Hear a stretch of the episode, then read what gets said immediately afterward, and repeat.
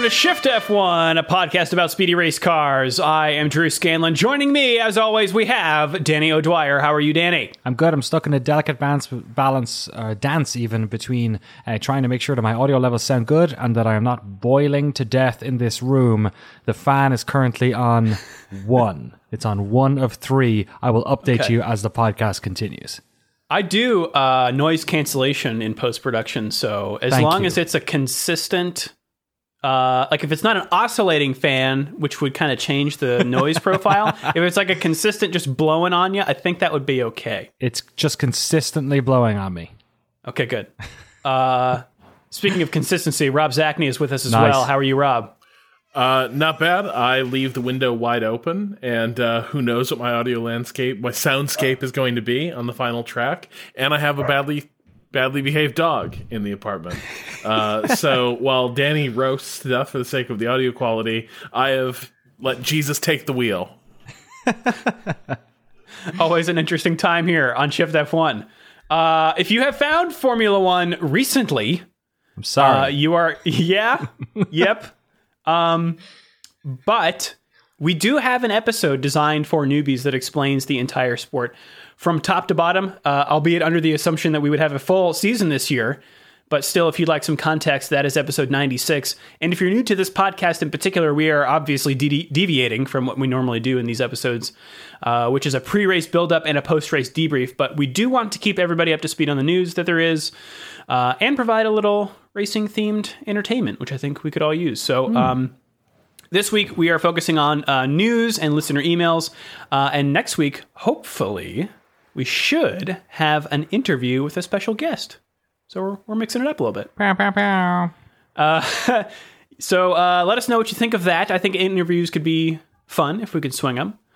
Um, also, the show is supported entirely by our audience over at patreon.com slash shiftf1, where every month we release bonus episodes of our podcast exclusively for our patrons that cover things like racing documentaries and films, um, primers for other racing series, and other weird things. So if you'd like to support the show and get access to all of that, along with uh, early access to the video content that we do on our YouTube channel, head over to patreon.com slash shiftf1 or click the link in the show notes. What is going on this month, Danny? Uh, we will be putting up a track walk of Zandvoort on our YouTube channel. Uh, so early access patrons will get ac- access to that early, surprisingly. And then we are deciding to go in a different direction with our uh, film review this month. Uh, we've we've generally sort of gone for beloved movies and documentaries, but uh, according to Rob Zacny, we are uh, about to take on the worst motorsport movie of all time. Is that what you said, Rob? The worst one I've seen. I don't think, uh, like, I think the bar for worst one of all time is probably pretty high or low, depending on your perspective.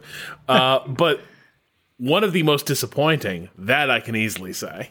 Fantastic. Well, if you want to get ahead of that, make sure to give Sylvester Stallone all of your money and rent Driven on uh, your, I guess, uh, streaming platform of choice. It is not on Netflix, sadly, so you will have to drop three or four bucks on uh, on who whatever Fandango or Amazon or iTunes or whatever you want uh, to watch it. Uh, but yeah, if you're a patron, you can check out our review of it. In fact, maybe you don't have to watch it. You just have to let us suffer for you your go. enjoyment. Save, save, save yourself some suffering. uh, that'll be up uh, toward the middle of the month. Yeah. Uh, all right, cool. Well, uh, let's jump right into the news as it is, uh, shall we? We have some updates on the 2020 season that uh, just came out recently. Formula One CEO Chase Carey um, got out there and said, All right, here's our plan. We're looking at possibly 15 to 18 races, starting with the Austrian Grand Prix uh, on the 5th of July. People were expecting it to maybe start with France, but France just, um, I think, uh, delayed all sports even further. I think what So, happened is that the, we're looking the at Lord, now. our Savior, listened to my prayers. that we hopefully we never have to race at Circuit uh, Paul Ricard ever again. See, even in these dark times, every cloud has a silver lining.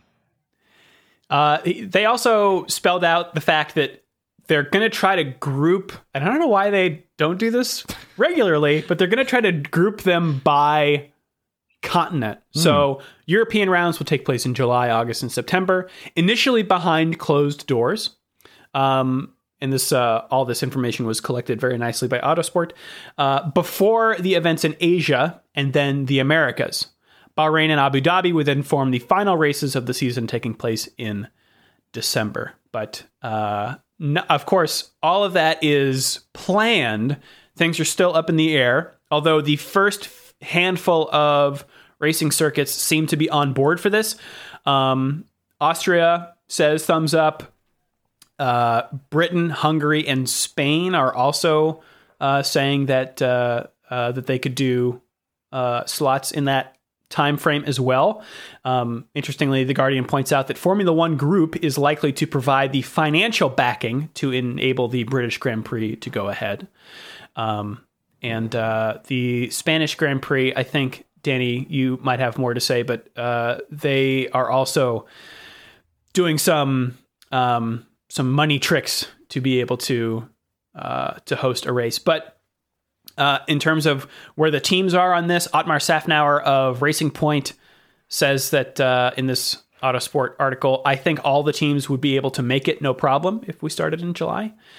Um, and uh, I just have one more thing here from Autosport that breaks down a little bit of what these races would look like, especially the the ones without fans. So, um, we would be having no spectators, no guests, nor the media, mm. according to Autosport. Uh, reducing team personnel to the minimum possible, perhaps as low as 45 for each outfit, which doesn't sound like very much. Uh, and ensuring that the F1 staff present are, quote, relatively isolated, from the population who live near the tracks. The wearing of face masks could also be made mandatory, and traveling personnel may be required to provide uh, health certificates confirming that they are not infected with COVID 19.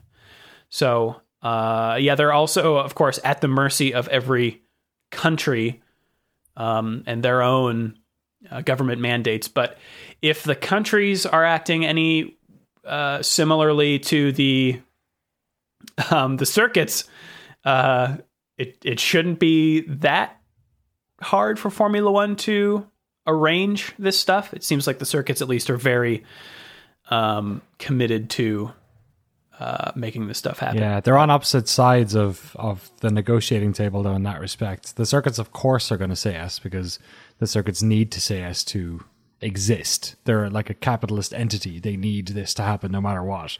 Uh, yeah. The people who don't want foreigners coming into their countries are the governments. So the governments have basically no incentive to do this whatsoever. There's no, like, what revenue is going to be made in terms of taxation at this event where nobody turns up? Like, it's a massive risk. So, like, where this falls apart is governments and where each country is at any one time. Because, and, and it's a, you know, it's it's a moving thing. European countries are more open to it. Argentina only said yesterday that they're going to ban all incoming travel until September at least. So, like, they, we all we know that the Middle Eastern countries are going to do whatever the fuck they're not going to care at all. So, like, it it it depends on country by country where this whole thing is going to land. Um, which is why we've seen like France be the one that's like not on board because the French are being hit harder. Spain is an interesting one. I'm I'm I'm kind of interested to see if that one goes ahead.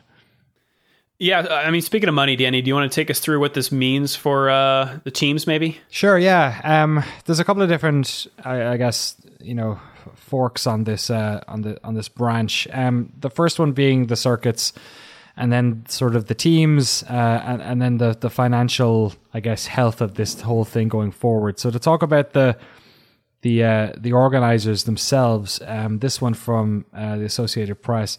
Uh, Formula One organizers are opening open to negotiating hosting fees for races that may take place without fans this season because of the coronavirus pandemic. Uh, the general man- manager of Circuit de Barcelona Catalunya has said. Um, John, I'm going to say Fons, Fonsere, Fonsere uh, told AP that Liberty Media is conscious that if races needed to go on without fans, the contracts with event promoters will likely have to be somehow negotiated. And they're conscious that these are exceptional situation. He said, uh, "We're obviously on the same page. If they want to keep some races on because of TV rights, because of the teams, they know that our income will be reduced. Uh, they realized that this year it will be." Uh, sorry, that it'll be like that. So for sure, we are on the same page. Uh, he said Spanish Grand Prix organizers at this moment are not even considering a race with fans at Barcelona. He said that not only ticket sales will be affected if the event goes on with empty stands and no hospitality suites. So I guess the issue here being that the amount of revenue that's brought in, and this isn't just for the organizers, also for the teams. Like there's a lot of money made on the side, be it hospitality suites, be it merchandise. Um, lots of different sort of uh, um, special event tickets that get put on, uh, tertiary events. There's this massive gulf in uh, in in income, which is effectively like makes these things financially um, plausible or or profitable in any sort of way.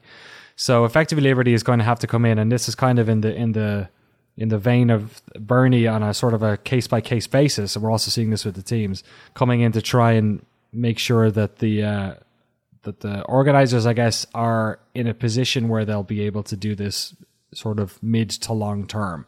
So being able to put on the race, like you said, in terms of Silverstone, and then also in terms of you know what we're looking at in 2021 and going forward. Um, we don't want a situation where we had in Germany, for instance, where neither the Nurburgring or the um, what was the other one that was at? It was Nurburgring and Hockenheimring. Um, mm-hmm. Were sort of bouncing around because neither of them could afford to put on races, and this is basically trickling down to every one of these circuits, and many, many of which, including uh, Catalonia, which also does MotoGP and some other stuff, but some of these circuits don't really do that many big races a year, and they kind of need this one.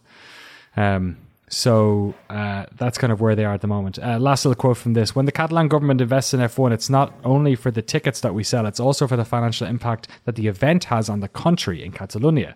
Um, I like how they refer to the country as Catalonia.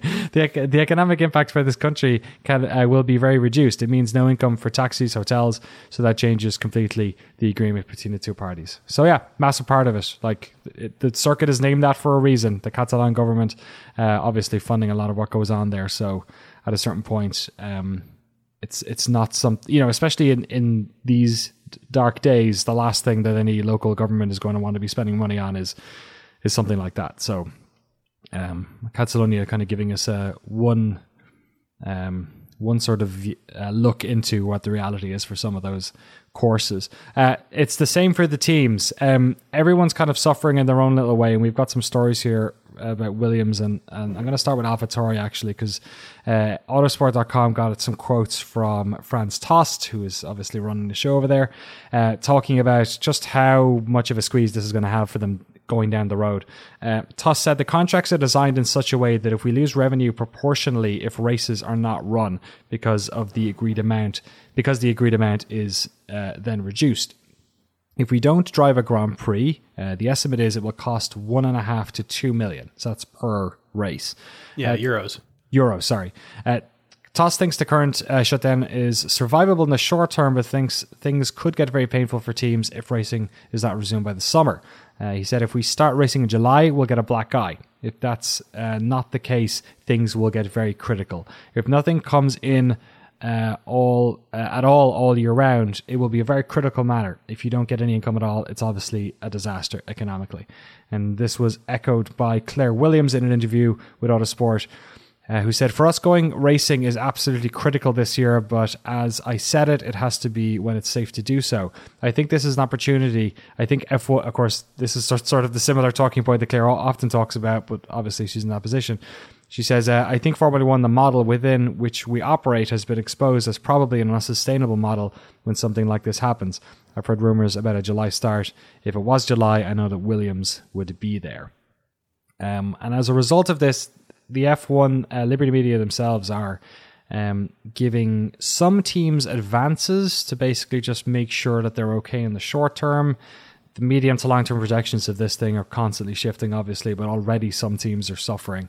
Um, this quote from Autosport as well. Liberty Media president and CEO Greg Maffei uh, has confirmed that F1 has given some teams payments in advance in order to protect the championship's ecosystem. Teams are paid a percentage of F1's overall income, which has taken a major hit as more and more races are lost from the calendar. We have advanced money in advance of team payments for certain teams already, he says. Uh, there are cases where we may be doing more of that. There are other things that we might do to bridge teams that might need help.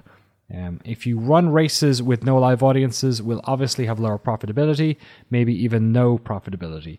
Um, how do we do something that is beneficial for fans but also doesn't have the teams bankrupting themselves um, by conducting no profit uh, or loss races? So I guess the issue here being, you know, for some teams, putting on races without fans is actually probably worse than not running the races at all. Um, it yeah. all depends on the reality of their contracts, their sponsors, the type of um, financial pipelines they've got set up. And uh, obviously, when it comes to the teams, the circuits, and even sort of profitability in the short term or survivability, everyone's kind of on their own little trajectory and everyone's trying to make sure that it's okay. But that's what uh, that's why a lot of these talks about like where we are where we're at in terms of when races are going to start like a lot of it just kind of feels kind of wishful thinking and kind of the type of thinking you need to be saying in public to keep things going. Um, mm-hmm. Oh, hopefully we will get back to racing in a safe way, but it's uh, there's still a lot of unknowns. For all the sort of knowns we're being told right now, there's still so much um, that's going on behind the scenes that might have an impact uh, in the not too distant future. Yeah, uh, I, I, think it's it was good for me to uh, you know run through all this stuff and, and learn about it because it's not like uh, it, I guess it just reaffirms the fact that going racing again is not just a fun thing to do. Like these right. teams like need this to happen um, in order to stay uh, above water. Uh, one team that would like to be not only above water but steering the ship, Ferrari. Uh, Rob, what does Ferrari have to say about all of this? Well, Ferrari's position, you know, in you you almost have to take your hat off to a team that won't let the destruction of the global economy uh, alter its perspective one iota uh, from what it has historically been. So one of the like in relation to this financial squeeze that every team pretty much up and down the grid is feeling is a lot of teams want to impose a stricter budget cap. Uh, the original budget cap was set at 175 million dollars, and there are still like some teams that never, you know, that, that want to spend more money. Ferrari is one of them because Ferrari can afford to spend more money. Um, one of the reasons that you'd want a lower cost cap is because it'll keep a lot of those struggling mid-tier teams in. Like I think we all agree like Formula 1 is a more interesting sport for having 10 teams on the grid. Uh, and even if only a handful of them com- only a handful of them are competitive, it's generally been recognized as a bug and not a feature of F1. Uh, so there's been a lot of discussion with new urgency around lowering the cost cap. One of the teams pushing really hard for this is uh, McLaren. Uh, Andreas Seidl uh, made comments to me, to the media. He said, "I think the crisis we're in now is the final wake up call that the sport, which was unhealthy before and not sustainable, has now reached a point where we need big changes, drastic changes." Uh, we would like to see the budget cap as low as possible. We have put out the number of $100 million, which is something we would be in favor of. I see a commitment from everyone, understand that we are in a big crisis and we have to make big decisions to make sure we protect the teams and protect Formula One. Ferrari says to hell with that. Ferrari's uh, position is that they will not accept further reductions below. Uh, they will not accept further reductions below the I want to say the 150 million dollar revision. Um yeah, so, yeah, I've so, seen 145. Yeah. So in relation to this, teams already agreed that they were going to cut from the 175 uh, million dollar budget cap for next year uh, down to 150. But that was early days of this, you know, where the depths of this wasn't fully clear. Uh, now it's clear, and now there's a lot of teams panicking and saying we we have to lower the levels of uh, spending in this sport.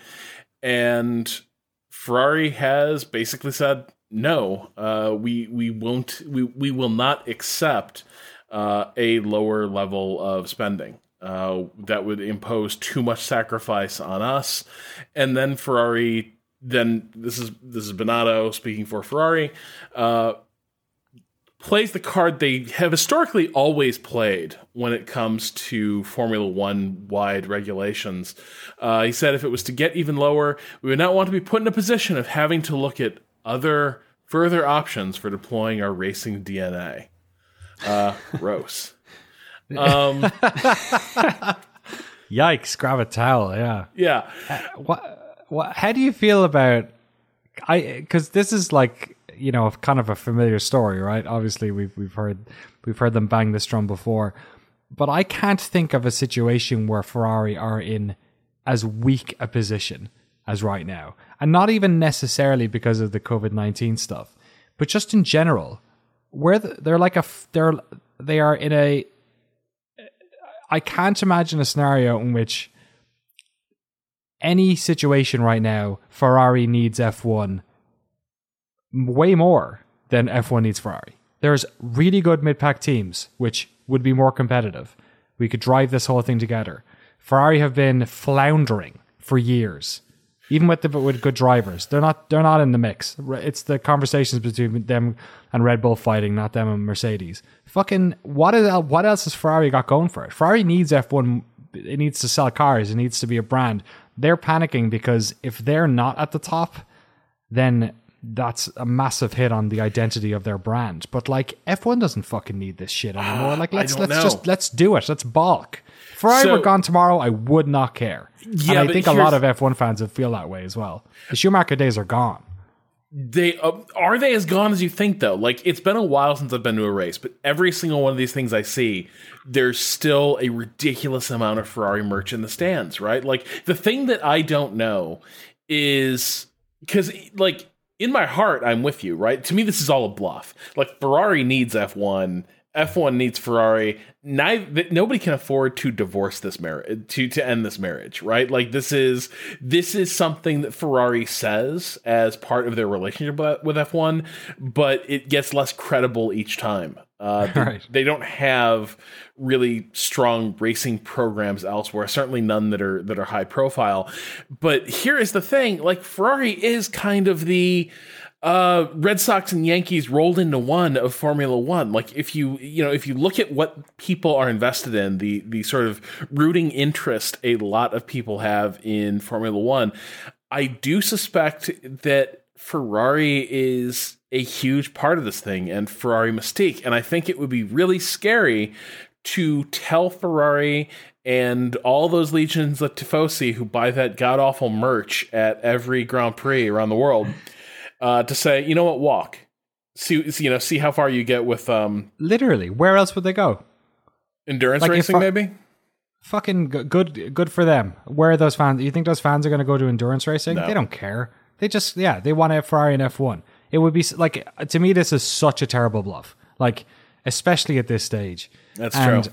I'm, I'm just kind of sick of it. I'm sick of Ferrari basically cheating their way in the sport. Like, I know there's a lot of Ferrari fans listening to this podcast. I'm sorry. It's just been too long where they've they've pulled out this this totally self like it's it's a selfish play like and I, I especially in moments like this maybe where like the future of the sport and the future of like way more teams and way more jobs and the reality of it is like tenuous like this would be the time to maybe be magnanimous and just take your hand off the wheel for a second and like let this sport become more competitive i'm just maybe i've just reached the end of my tether but I, I smell blood in the water when it comes to Ferrari, and I think I think they should go for them. I think they should let them give them the, the rope and, and see what they do with it. Because like I just I, I can't see a world in which they matter that much anymore. Like they don't. they well there's there's the further issue of did Formula 1 effectively give away the store to Ferrari in its like in its regulations, right? In like in its in its uh rule books for the govern for the governance of the sport. Uh because Ferrari arguably has a veto power over uh, regulations imposed on Formula One. Uh, so this is one of the other issues is that Ferrari has sort of been given just like with the um, God, what was it? The the column the the, the column four uh, payment that they used to get in the uh, Right. in the in the Formula One revenue uh, plan. They also have a special carve out uh, in the ISC regulations that allow them to that theoretically allow them to basically shut down things like a cost cap being imposed. Now, that's one of those things though that like is that is the veto itself a bluff? You you know what I mean? Is the, is the veto itself a bluff you can call? I think you'd have to be a lawyer to to know that right? Like I think it's one Right. thing if we're not going to honor we're not going to honor this veto uh so you can you, you can walk. That's one thing. But if you open yourself to like nightmarish legal action by Ferrari against the sport uh then then you can be in deep trouble. Yeah, there's a a, a few I think um, details here that I don't know I found kind of interesting. Um, the FIA has is kind of trying to circumvent this in um, uh, you know these difficult times by saying instead of having this uh, unanimous support required for changes to the the ISC, which is the international F1 International Sporting Code, um, because of this weird situation, we now think that uh, we should just have a majority instead of unanimous. Um, however, uh, Dieter Rencken at uh, racefans.net has seen apparently these uh, veto clauses uh, and says, as things stand, the Ferrari veto overrules all ISC and F1 regula- regulatory clauses. While it could be argued that the financial regulations apply only from 2021 onwards and are thus beyond the scope of the current contracts and regulations, Right. Ferrari has been promised, quote, future protection rights, uh, in brackets, veto, uh, in presentation material, presentation material seen by race, fan, race fans, which specifically cover, quote, principal financial regulations amongst other covenants. So, like you said, Rob, theoretically, the veto is still in play, um, but the FIA is doing its doing its hardest job of uh, of making it uh, of circumventing it. So Now, do you remember how bruising the negotiations were before the last? Con- I actually, I'm not sure you guys were in F1 uh, when this when this went down. Um, like, because I want to say it was like around 2006, 2007. Uh, Ferrari was really like on the ledge uh, when it came to the new Concord agreement, and they were really taking the fight uh, to. I think it was the waning days of uh, Max Mosley uh, running F1 Oh yeah. and they were very they, they they were very much in a we will shoot the hostage uh type of mode back then which is which I, which is I think where some of this stems from uh I think they basically played chicken in that environment and they won. But obviously it's a very different environment uh, right now. That was at the that was the at the end of the schumacher era right? Like Right. that was Yeah. that was as you said danny ferrari was f1 f1 was ferrari. And i think they literally said that uh, during those disagreements and during during those arguments. I do think given how visibly unhealthy the sport has become from a competitive standpoint since then um, i do think they've never been more expendable in some ways. Um, it's also just oh, how embarrassing to be demanding the right to just set more money on fire in the sport where you've barely been competitive for the championship for most Yeah. of the past decade.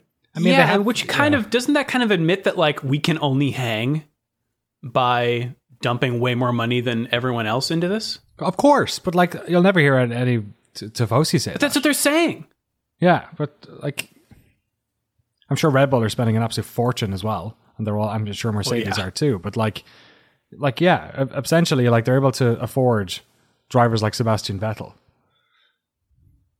Yeah. Uh, I do have one pretty choice quote here uh, from again from racefans.net. It's a statement issued by Ferrari uh, clarifying oh, I what love Matteo the Binotto cleanup. said. Uh, Uh, the statement says um, about uh, Binotto, he never mentioned about Scuderia Ferrari quitting F1. On the contrary, he said that we would not want to be put in a position of having to look at further options because continuing racing in F1 for deploying our racing DNA in case the budget cap would be even more drastically reduced, putting at risk hundreds of workplaces. What? How is that contrary? We- he didn't mention quitting. On the contrary, he said we don't want to have to be put in a position to look elsewhere.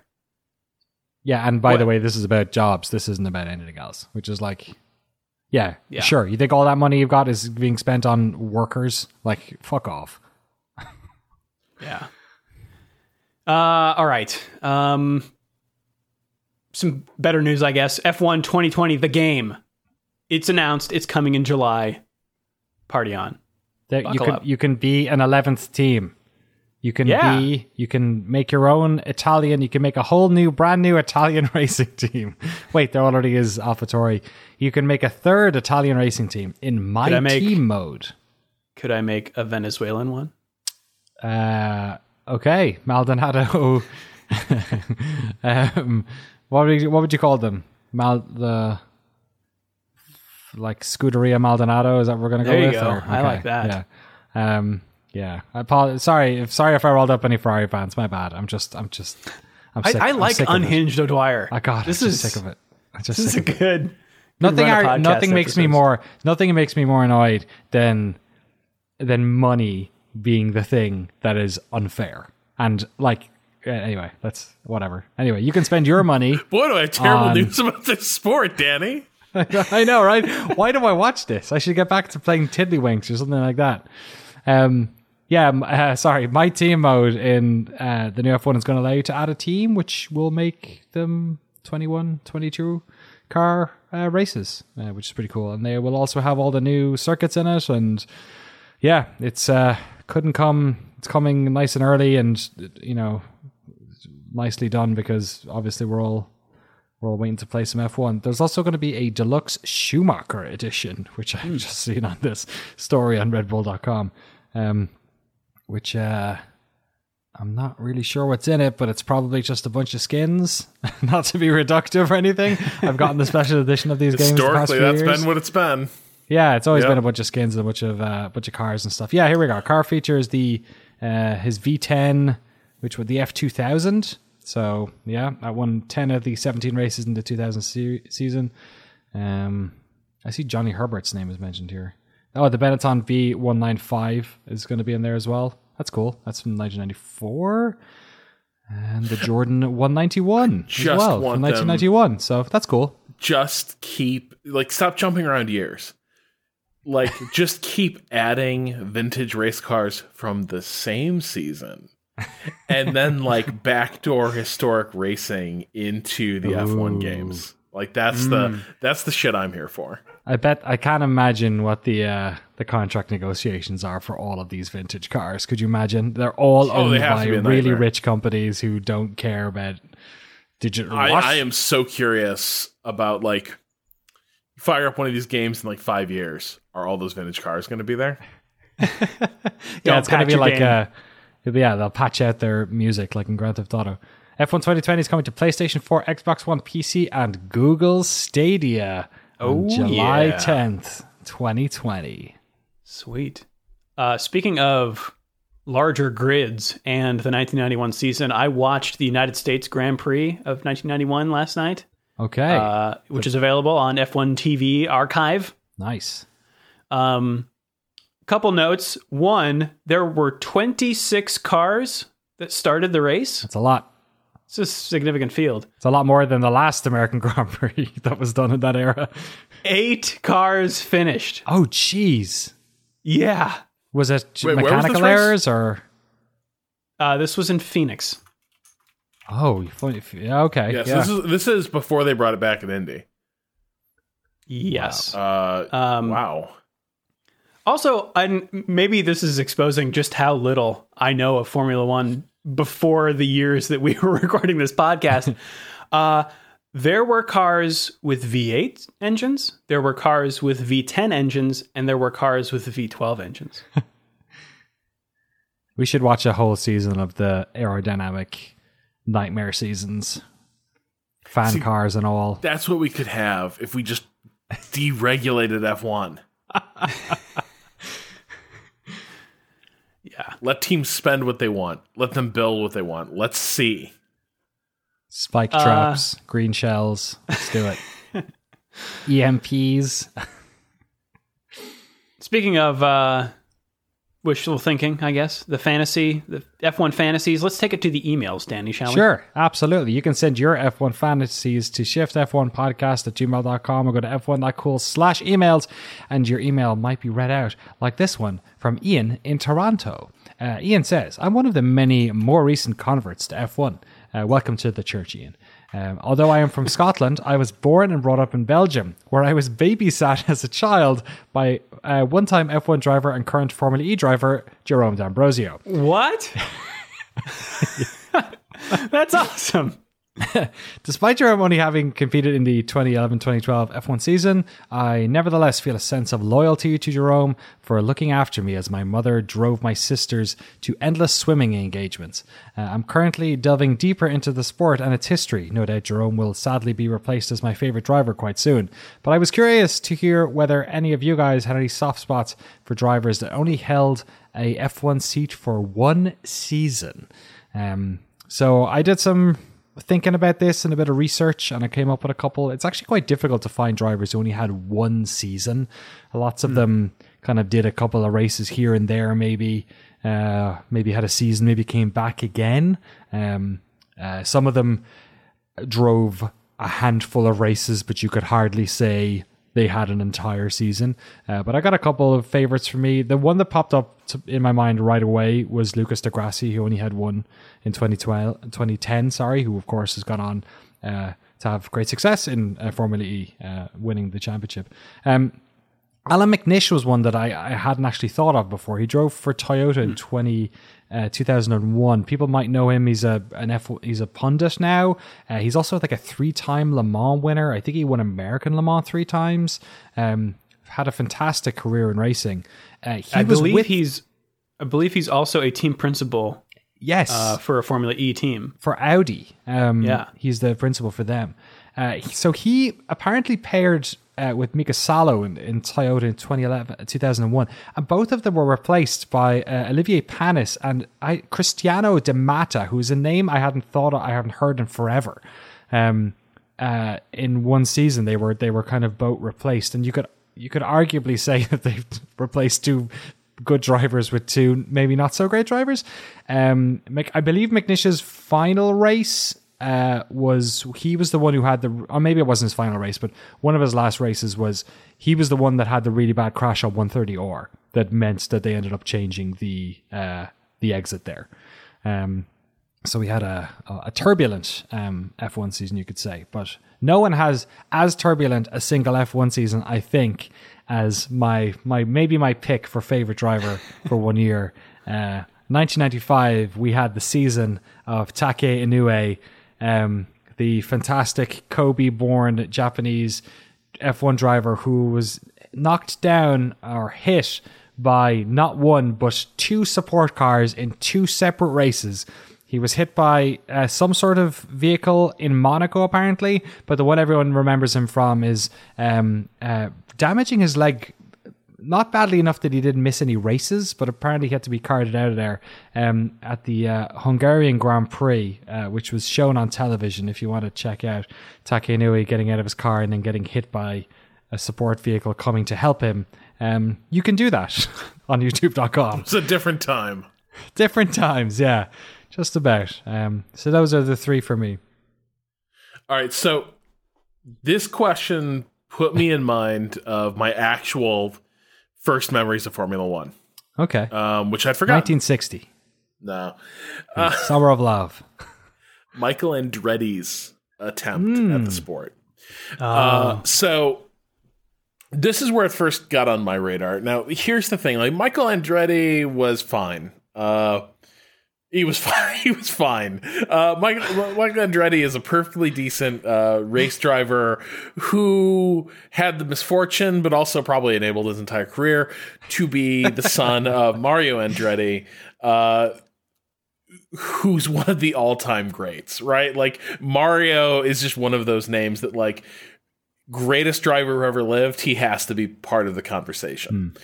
Michael began to attempt uh, some of this, and he had a decent he had he had a decent uh, stint in IndyCar. Uh, and then at some point, he decides he's going to go into Formula One. And this is where I started paying attention to it because it was like, oh shit, like Michael's leaving IndyCar and going to F1. And so that was the first time I think I started paying a little bit of attention to Formula One to see how a driver uh, my family followed uh, would perform there, and also to see an American competing in Formula One. And let me tell you, he ran like garbage. Really? it did. It did not go well. Uh, he went to the McLaren team, and it was a pretty uh, What? When did he go to Mc? Was ninety three. oh my god! Yeah. So he was partnered with Senna yeah, not a in, place in you want to Senna's final season. Wow. Yeah, I had I, I had completely forgotten about this until I was like, when did Michael go over? And I I, I thought it was later uh, because I remember watching some of the season. Like I remember Michael got a podium, and I remember thinking like, okay, he's starting to finally click with this. But that was sort of the last gasp of his Formula One campaign. Uh, and apparently, I didn't know this, but uh, looking at the Wikipedia article about that season, apparently, like Mika Hakkinen was already there in the wings, waiting as the driver that like Ron Dennis and McLaren knew was the future of that team post Right. Senna. Uh, and so, which is a very McLaren thing to do, right? Like, I think this is one of the reasons that years later you see Alonso pull out, pull the ripcord real fast is because, well, Ron always has his favorites, right? Ron always has his actual bet that he's that he's placed uh, in the background somewhere. Uh, but anyway, so yeah, so Michael tried to make a go of it in F1 fascinating thing I didn't realize is he tried to do it by commuting from the U.S. to the, the races. No. And yeah, and so he like he didn't he didn't do the year at like McLaren HQ. Instead, he thought he could just show up and drive F1. And mind you, this is when Formula 1 was like near its most complicated, right? Like I'm not sure uh, where we are in the regulations, but like this is kind of the era where they start imposing more things to start removing things from the sport, right? Like by 2000 or so, they're saying we got to get rid of anti-lock brakes. Uh, but in this era, basically all these technologies were new, and Formula One was basically embracing all of them. And so you have Andretti, who went from IndyCar thinking that he can just fly out to Europe for a weekend and kick ass, uh, just getting absolutely ruined in in Formula One, and he's a team that is really disenchanted with him fast. Uh, so, uh, like, I think it was a soft spot might be the weird way to put it. It was a heartbreaking campaign though because it's one of those things Americans love to root for Americans. And let me tell you, Americans tend not to be great at global sports that we haven't invented. Yeah, I wish I had uh, more of a um, you know a catalog to pull from here, but uh, I really don't. I remember seeing a, uh, a video on Autosport about eight F1 drivers who only started one Grand Prix, which Oh, I did manage to find. Um, I, I, Anyone we'd remember? I, well, I, I would have to watch the whole thing again. Um, although people in the comments are mentioning one Markus Winkelhock. that name is familiar. But uh, yeah, I'll, I'll put that in the show notes for, for people that Oh, wanna we watch. can't let this segment go by without talking about Luca. Lucas di Grassi. Uh, Bador or Badur, Oh no! Wait, no. The Ferrari test driver that they had fill in for Michael when Michael broke his foot. Oh no, I don't remember this. What, oh, what- what- it was so bad, dude. Uh, so okay, Uh, just again, soft spot, kind of like this was a guy you felt really, really bad for. Uh, he was a Ferrari test driver, and in let's see, I, I want to say it was. Um, oh, was he the one who replaced? No, I guess he replaced Massa uh, when he got hurt. Uh, but Massa got hurt during the Formula One season uh, back in 2009. And Yeah, so, this is when he got struck by the uh, piece of spring. no, this is this is before that. oh, is it? Uh, yeah, and so this is they they bring. Oh, I guess it is. Was this? You're right. It was off of um. Oh my god, what is time? You know, yeah, no. 2009. Oh no, He was he was he was knocked out during a race because of a, a, a nut that came off the back of uh oh no. In my head, that's not that long ago. was it Barrichello's car? No, it wasn't. Yes, it was. uh, It was Barrichello's car. Barrichello Yeah, I think it was the Brawn GP season. Oh no, Yeah, that's a long time ago. Oh no. Anyway, time makes fools of us all. Yeah, I, I'm like, no, that was this was this is ancient history. Whereas Felipe getting uh, clocked by that spring was was recent. Uh, no, it wasn't. Anyway, uh, so Ferrari, it, it is, this season's kind of going to be a wash, and so they make this weird decision.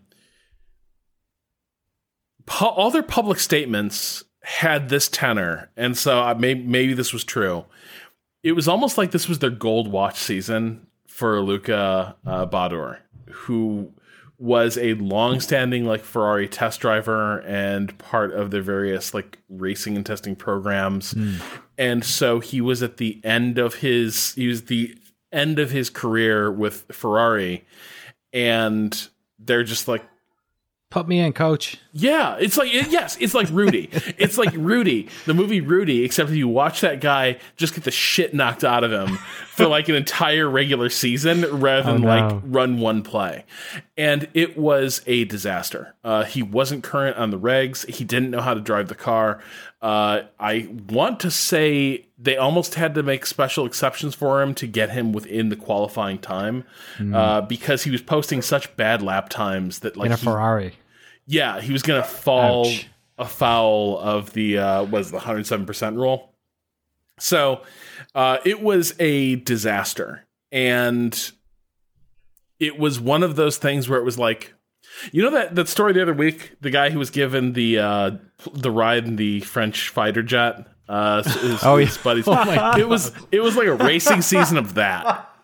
Did we talk about that on the podcast? don't I don't, think think, so. we did. I think we were just talking about it on Discord. Could, could can you give us the one the the quick version of that, Drew? Uh, yeah, a um, some business guy I think um, was given a ride in a French fighter jet, and uh, As like a like a random gift from his from his coworkers, friends? Yeah. Okay, yeah. Um, and freaked out, and uh, what I think was looking for something to hold on to, Hmm. um, but reached up and grabbed the eject handles and ejected himself from the plane. And he was where was he? Like he was at like fifteen hundred feet. Maybe he Uh, wasn't he lived too high, Everybody survived. Yeah. but boy, oh boy, including the, the the the pilot who had to land the plane right. with the cockpit With an open. open canopy, yeah. That's oh, it's Yeah. awful. Uh, were were were you done with your story, Rob? Sorry. Yeah, no, yeah. So I mean I- that. So so Badoer is kind of one of those like this was this was one of those single season disasters that only came about because of a weird confluence of events and just the cupboard was bare. Uh, I wonder if things changed after that because I think today every team has reserve drivers in place that you would say like quite credibly could have gone in, right? Yeah, like I wonder if the super license stuff maybe wasn't in Oh, place then. Perhaps. I don't know. yeah, You think a test driver or reserve would be able to be good at their job is Driving driving, the the car? car. Yeah, but Yeah. no, but if you were testing, like I think that the one of the issues was he was testing other shit for ages. You know what I mean? Like I think he was part of other. He was testing for Ferrari. How comfortable are the seats? Do Yeah. the water bottles feel good? Yeah, so Um, it's it, it was pretty grim. Uh, I looked up Markus Winkelhock. Uh, so he did ring a bell. I think we talked about him before in this. He's the only F1 driver in F1 history to start last on the grid and lead the race in his first Grand Prix. so, so he didn't win the race, but he did lead for six laps. Um, because of a. Uh, it was at the European Grand Prix. Um, there was basically a sort of a, a rain problem. He was on the right tire strategy, and then he ended up coming out once they restarted the race. He was he was ahead of everyone. Amazing. Um, and led for six laps, and then he had a. I guess he was on the wrong strategy then for the re, for the restart, and that's why he ended up going back. And he unfortunately retired um, because he had a hydraulic problem or something. Um, so yeah, and that, that is literally the only. T- it was for Spyker in 2007, and that is literally the only race he had ever raced in F1. So it's pretty good, pretty good going. Still convinced uh, Spyker is the name of a wipeout team. It's too good. Sounds like it, right? Should I take this next one? Yeah, please. Uh, Spencer writes in and says, Hi, shifters. Upon Drew's recommendation, I've gone and watched all of MotoGP's 2019 season. By the way, uh, I believe MotoGP's video archives are still open for free. You can just watch every race now. Awesome. Um, it's been a great watch and highly entertaining. I find myself becoming a new fan for the series and some favorite drivers, uh, namely Alex Rins, Fabio Quartararo, and Taka Nakagami. Uh, that being said, I noticed something great that the production for MotoGP would do, being a picture in picture to keep an eye on the driver at the front if there wasn't an active fight for top position going on, while using the main picture to keep focused on the best fights happening throughout the race. It struck me that I hadn't seen that in F1 and wanted to get your thoughts on whether this should or shouldn't be adopted. Uh, I think it would have been used to great effect during races like Abu Dhabi 2019, where we missed out on Carlos Sainz's last lap fight to take the single point he needed to rise above Pierre Gasly, and instead got a face full of Lewis coming across the line way ahead of the rest of the pack yet again. Uh, yeah, so yeah, they do this quite often in MotoGP, where um, usually Marc Marquez is running away at the front of the field, and so they just stick him in a little window up at the top so you can see what's going on, uh, and then they they cut the main feed to wherever the closest battles are happening. Because um, I think, you know, people just want to know that their man Marquez, I guess, is still on his bike. You know, I, from that perspective, I don't think it's really that necessary. But I, if that means that we don't need to take airtime to look at Marquez or in this case Lewis Hamilton, I think it's a great idea. Um, I think MotoGP has been on the. They've always been um, the pioneers when it comes to video production. Yeah. Like they've had, They're kind of more experimental. right? yeah, um, they've had super slow mo for a really long time. They had sector times. Um, I really like the way that they do qualifying, where uh, they show um, each sector, whether it's your personal best or uh, they Formula One has this now, but MotoGP had had it forever. Um, yeah, uh, more more MotoGP production in Formula One. I even saw uh, last year they had uh, a camera mounted to the chest of um, uh, uh, track marshals who would go Oh, run out to help um, crashed riders, and so you could see from the marshal's perspective them helping the riders, and it has like some crazy stabilization on it. I don't know how it works, but uh, yeah, it's wild. MotoGP is great. That's wild. Yeah, I'd like to see that as well. I think at MotoGP uh, the races aren't as long and there's a bit more overtaking going on, so I kind of feel like they need it maybe more than F1 does. And I don't know, the- the end of the race is is tricky because you kind of have to like if Lewis Hamilton's crossing the line, that's the shot they want. Right. Um, But it's a dumb like, shot. Would would that Yes, work in a it's the picture in shot picture? they want. It's not the shot anyone needs.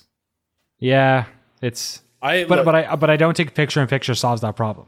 No. I think you end up having you, you just need to not you need to show the Carlos Sainz thing then, you know, because like yeah, even when Hamilton won that, remember I guess that was Massa crossing the line though, so it, I was thinking of the Interlagos uh, one that went down to the last corner, but yeah, like it, it there's- there's a lot of the things at the end of races that they they kind of miss out on because they it's I don't mind them showing crossing the line. It's the lingering shots after of the waving when all that stuff's going on Yeah. behind them. It's like just go bang bang bang bang bang. Just don't worry about consistency or lingering at that. sometimes stage. they do that. Sometimes you like see them like cross the like finish the last corner, go across timing and scoring, and then right back to the action. But yeah, hmm. other times it's just like, oh, let's watch them go through all of sector three while they're driving alone to this win. And in the meantime, you're seeing positions changing uh, or intervals narrowing uh, behind them. It's it's really frustrating. Uh, I think there's a lot of things that I think they should be way more aggressive with bringing up the track map and showing like everyone's relative position. Like one of the things that really hit me last year is when I would go back and I would watch the race replay in the F1 TV app and bring up like the circuit map and the telemetry, Yeah. like how much a clear how much clearer a picture of the spatial relationships in F1 you can see versus how badly you have a feel for these things during the race. Like Yeah.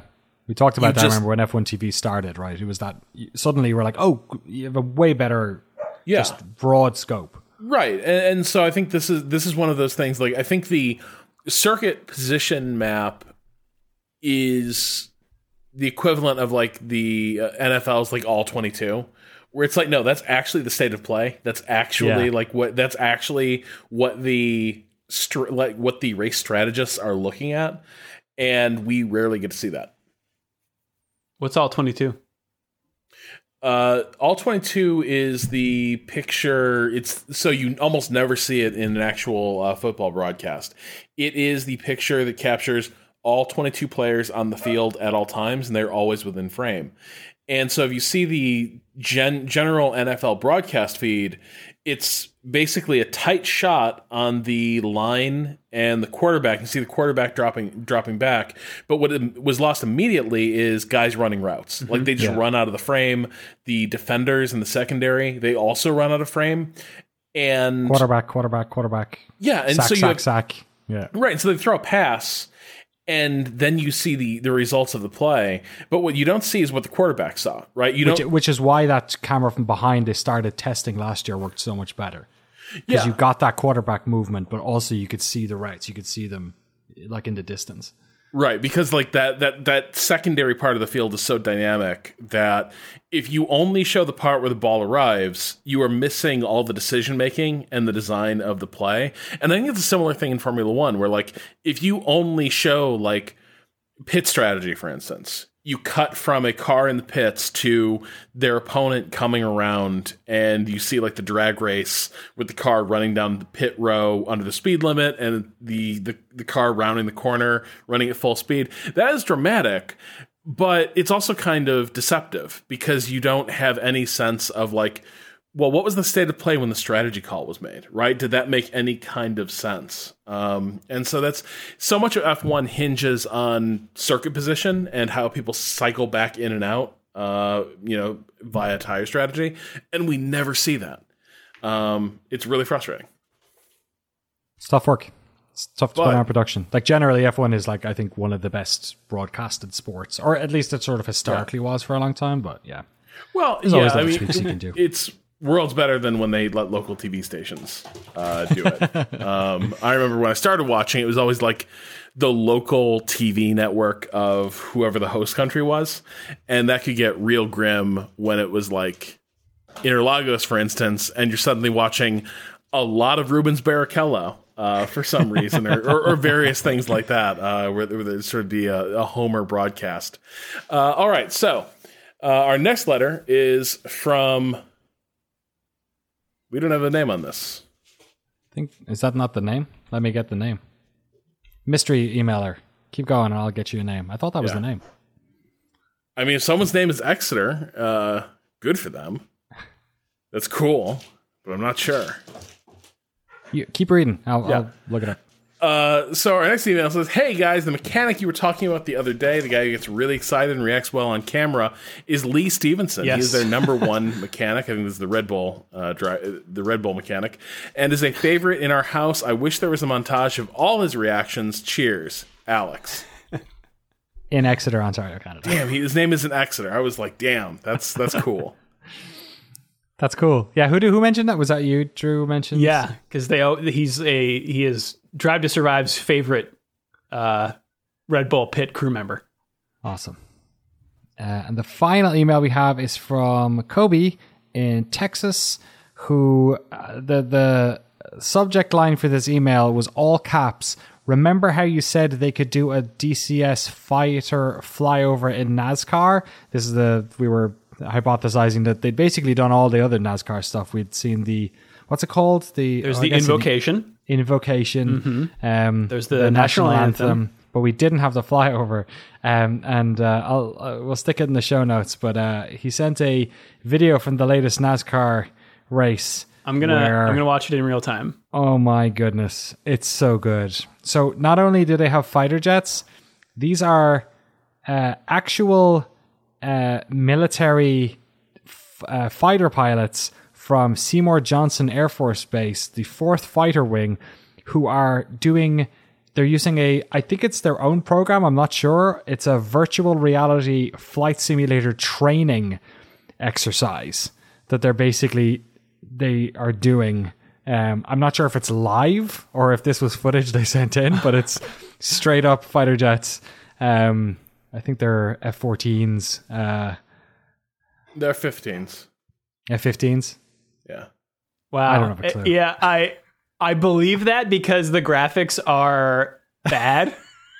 so I believe that this is a real military. They're real sim. bad. Yeah. I wouldn't play this. Oh, that's great. that's great. Look at, look at those flight unlimited ass ground textures. Uh, yeah, they, yeah. It looks a bit. It's a bit pancakey, isn't it? Yeah, it's it's very much just uh, a 1.0 JPEG like Google stretched over Earth. the yeah yeah. All right, we will But link still, that that's too. how beautiful. I love that it's actual fighter pilots as well. That's uh, that's pretty special. It makes sense. They get a real priest to do the invocation, so you gotta get real, real pilots up there. Beautiful stuff. Sh- uh, that's podcast at, or sorry, shift one podcast at gmail.com. That's right. Going to send us your emails. Thank you to everyone who sent in emails this week. See you in Yeah. two weeks. Uh, you can also hit us up on uh, Twitter at ShiftF1 Podcast. I'm at Drew Scanlon. That's at Danny O'Dwyer and at Rob Zacny. That's us around the internet. Should we take it around the world, Danny? Electronic racing around the fair. Yeah. Trying that new falsetto this week. Nice. Feels good. nice. Thank you. Um, well, we have we're reaching the end of the IndyCar virtual racing. Uh, their final round is this weekend at the International. I'm sorry, the Indianapolis Motor Speedway. It's not international. It's just in Indiana. Um, but uh, yeah, a, a- fitting conclusion, I would say. Um, Formula E also has begun their um, virtual races with, I believe, a full field of Formula E drivers.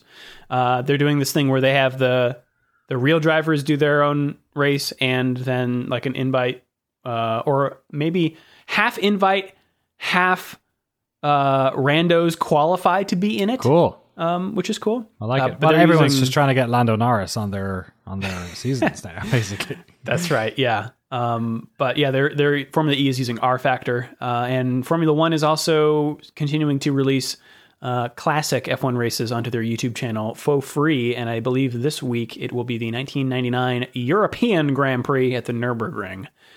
Never Um, heard. But uh, as you mentioned, Danny, uh, Lando Norris took part in an IndyCar race last weekend, uh, which is something that a lot of the series are doing. They have like one spot for a, a rotating cast member to jump in.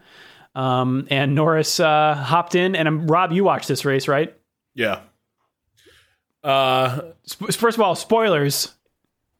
Yeah, spoilers. Spoilers. Uh, you should go watch it. We will. Uh, I'll put a link to that in the show notes too. so Go ahead, Rob. The thing is, the thing I didn't realize is that Lando has been famous in iRacing since he was six years old, basically. Six. Like they were talking about this during the broadcast that Lando Norris, since he was a little child, has been racing in iRacing. And so while he isn't an IndyCar driver, he knows iRacing in and out. Like like more than racing, iRacing is his video game. Um and so, yeah, I would say the result was pretty much like you had not only a Formula One driver who knew COTA pretty well, uh, but also he's in a sim that he has been playing since childhood. Uh, and he utterly crushed uh, that field. Like he he almost threw the race away. Uh, he sort of bobbled. He bobbled the car in the final corner, and then did that thing where after you lose time, you try to like regain it by like getting on the gas a little too aggressively, and he just dumped himself around. Um, and so that that dumped him back into the middle of the pack, which made it interesting in the final half of the race because he had to claw all that position back. But he kind of effortlessly did so. Like he, he was, he was. I want to say, um, his qualifying lap was, I think, four tenths faster uh, than the next fastest, and after that, the times were generally uh, like a full second off that second place time. So like he He was like also like chatting to his chat the whole time, wasn't he? he was like talking to his Twitch chat while he was racing. Yeah. Oh, wow, that's yeah. well, and apparently there's a really and and Drew, you found this. There's a really nice article over on uh, the ra- the race.com, the hyphen race.com. Uh, one of the things they mentioned during the broadcast is that his old engineer uh, was with him like I, his old engineer was his engineer for this race. Like they did His Formula One setup engineer. stuff. Yeah Yeah. That's cool. And uh, they did some race strategy, I guess, uh, together. And so they did like some pretty serious testing uh, in advance of this thing to get him sort of dialed in for the race. Which, by the way, is not too unusual for um, for what's going on in iRacing IndyCar. Like, I think Penske has deployed its full strategy team to help their drivers uh, uh, figure this out. So it, Wow. Got been better to do, a, I guess. it's been a really good season, man. Yeah, the I found um yeah, this article from therace.com uh fascinating because so they basically somebody at the race watched Lando's uh practice stream where he was practicing Circuit of the Americas in an Indy car um with his engineer uh Jarv.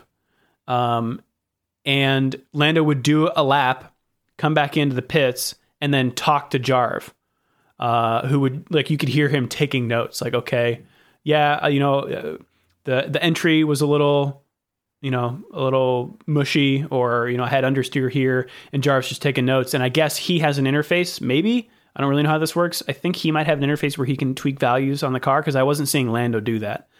Um, but there was also a point where Lando muted himself and covered his mouth so he was streaming, but he w- you couldn't hear him. So he was talking to his engineer about, I guess, race strategy. But the cool part about this is we never ever get to hear the drivers talk with their engineer about car setup. And so to hear this was like like a peek behind the curtain. It was amazing. So I, I will definitely link that article, and I'll, link I'll link another one from RaceFans um, that sort of gives a uh, it's like a debrief of that whole weekend um, in uh, in you know adapting um, to an IndyCar um, interviews with Lando Norris. So uh, yeah, that's that to me has been uh, probably the most fascinating thing I've come across as a result of all this e racing. Uh, second most fascinating, Charles Leclerc dressed as a banana. Good stuff. Love it. Yeah, Always not, works. Not something you would expect from a, a Ferrari driver. Like remember, like five years ago when they weren't even allowed to have Twitter accounts. Smiles. Yeah, or that. Crazy. It's a whole new generation, man. It truly is. Uh, anything else, gentlemen? Danny? Should have been a red banana if you wanted to be a real Ferrari man. Yes. raceman. No, that's uh it's good to chat, gents. Good to chat F1. Good to chat about what might happen this season, whether it will or won't. It's good to have dreams.